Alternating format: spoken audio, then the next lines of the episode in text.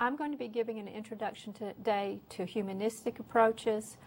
In this course, we've covered behavioral approaches, managerial approaches, and now humanistic approaches.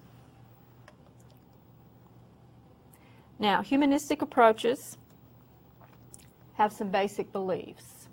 This is the most common type of classroom management and discipline approach that you will find in the literature on education. Um, they often have names like uh, Sue Smith's holistic discipline or uh, Abbott and Costello's um, laughing classroom.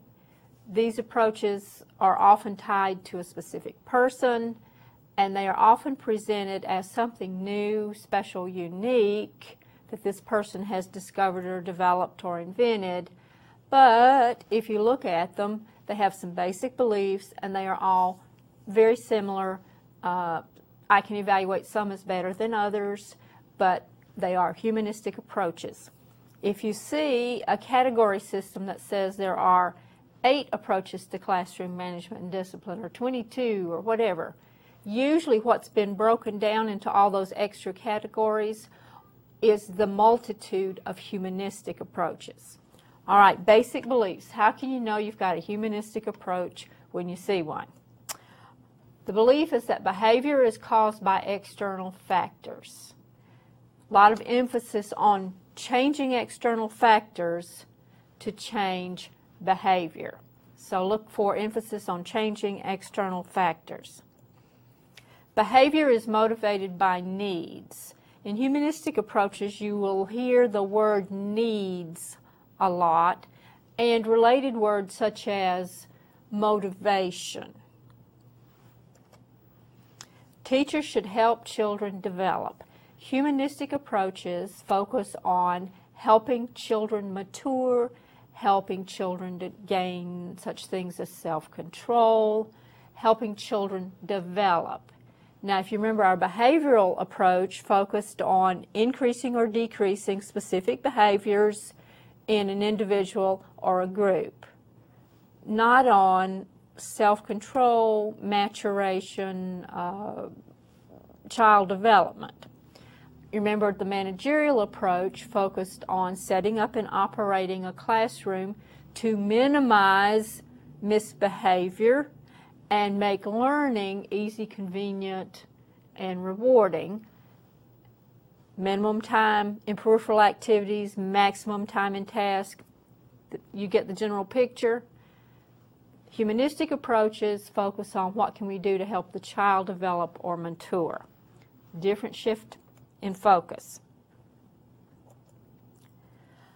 Humanistic approaches put a lot of emphasis on understanding behavior they believe understanding behavior is essential to changing it. So if you get people telling you, well, you should really study the child's home life, they're coming from a humanistic point of view. Somehow, if you understand the child's home life, you will be better able to uh, help him mature and change his behavior and behave in more productive ways. So we're going to understand behavior in a humanistic approach, you first understand behavior by studying child psychology. Again, this is a psychology-based approach to classroom management and discipline. You need to understand children, and you understand children by studying child psychology. Now, that's debatable. Many people take that for granted, consider it's just really obvious. You could argue that the best way to uh, understand what goes on in classrooms would be to study sociology, not the psychology of individuals, but the nature of groups or social psychology. But humanistic approaches emphasize studying child psychology and focusing on the psychology of the child in question analyzing the problem behavior. Well, we understand the child's psychology and what's going on with him, and we analyze the behavior in terms of that, and we look for causes, and we learn lose, look for reasons and motives and what the child is trying to gain through this behavior. Humanistic approaches also seek information about the motivation and needs behind the behavior, that question why, why is the child doing this, what in the child's background or experiences is leading him to uh, scream and yell and kick and fall down on the floor. What's going on? Analyze this behavior and its causes. Now, once we understand all of that, we're going to try to change the behavior. We know our child psychology, we understand what's going on with this kid, we've analyzed the behavior. First of all, we try to reduce or meet the needs behind it. If the child is doing attention seeking behaviors, people who follow a humanistic approach will say find ways to give the child attention.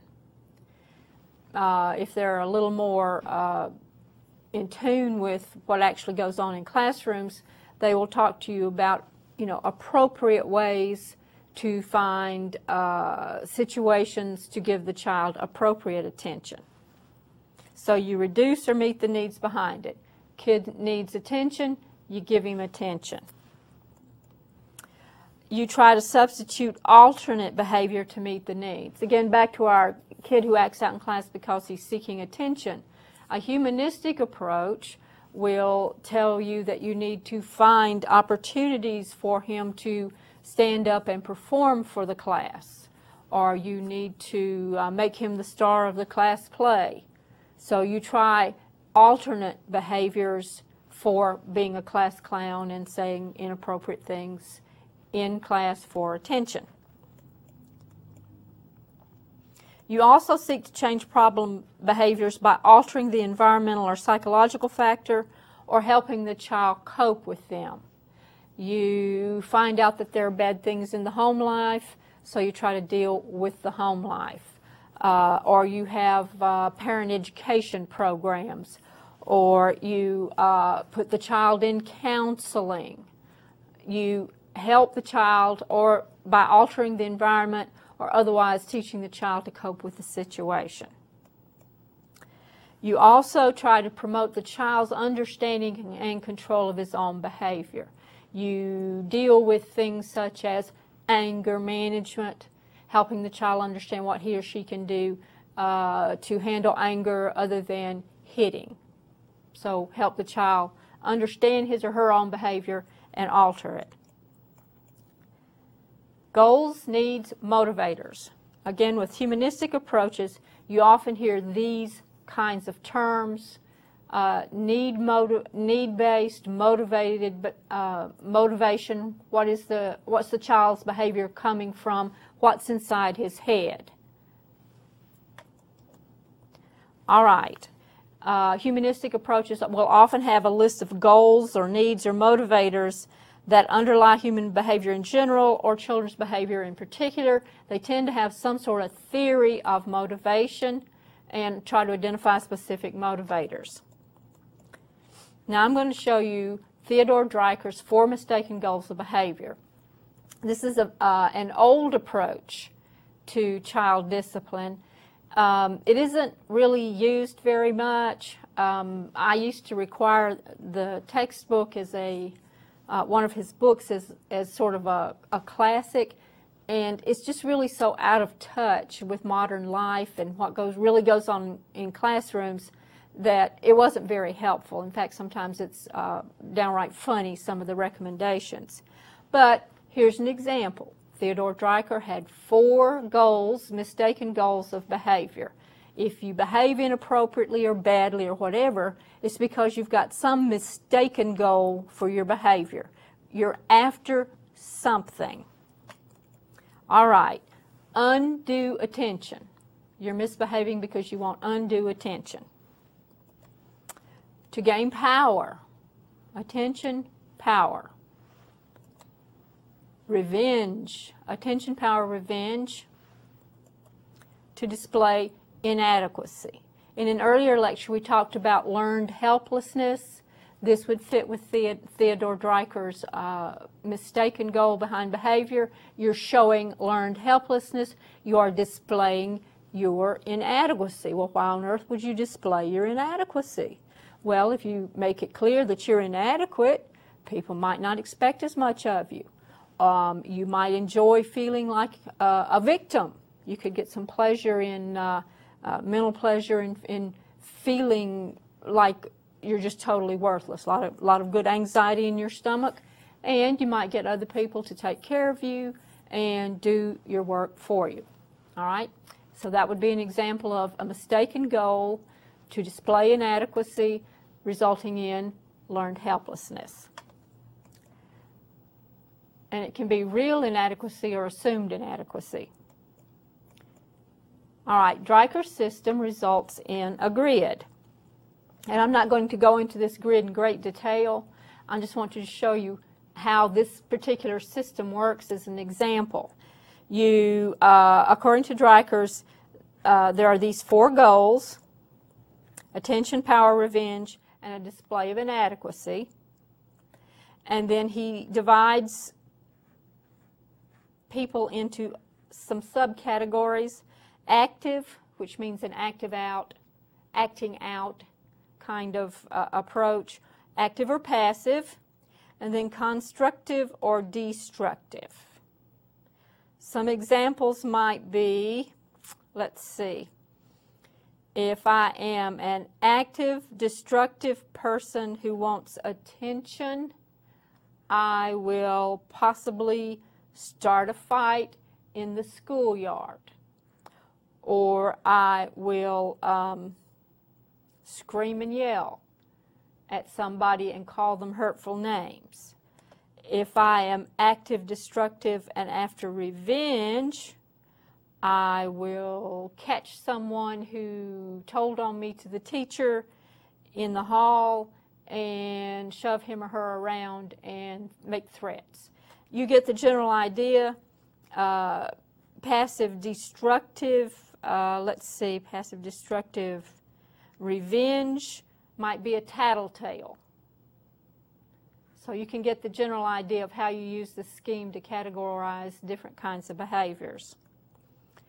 There's also Maslow's hierarchy of needs. Uh, generally, you can't get through college without becoming familiar with this. The idea is that this goes, our needs go from the bottom up, and we cannot really move to the next level until the lower level is satisfied. So, as a human being, your first basic need is survival food, water, air, uh, shelter, uh, just the basics of life. Then you need safety. This might be sort of a psychological category freedom from harm, uh, freedom from people in your life who are going to abuse you emotionally, belongingness, fitting into a group, a family, a nation. Uh, in your classroom, it would be Ms. McRae's third grade class. Self esteem, thinking well of yourself. Self actualization, this is supposed to be when you, um, when you get up here, you, you're sort of a saint, you turn into a really uh, wonderful human being, and you uh, cut loose of the needs. You've had these needs satisfied, and you become a really wonderful person who sees everything from a um, moral and ethical 30,000 feet ceiling. I'm being a little bit sarcastic, but you get the picture physiological, no harm, social ties, achievement, self fulfillment in really uh, enriching ways. Uh, this just doesn't mean uh, having Bill Gates's income. It means uh, truth, beauty, justice, becoming a uh, productive member of society and helping your fellow man. So here's a hierarchy of needs. You obviously can use this in the classroom to analyze why a child might be uh, acting out. He's uh, awkward and has poor social skills, so he's probably got some problems right here in belongingness. So, how can we deal with the environment, help him have better social skills, and cope with his problems at this level?